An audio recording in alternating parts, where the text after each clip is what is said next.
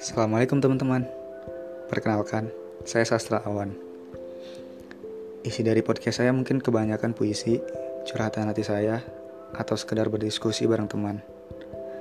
Saya harap kalian tidak bosan dan mau mendengarkan serta ambil pelajaran. Baiklah, selamat mendengarkan dan sampai jumpa di isi podcast saya. Bye-bye.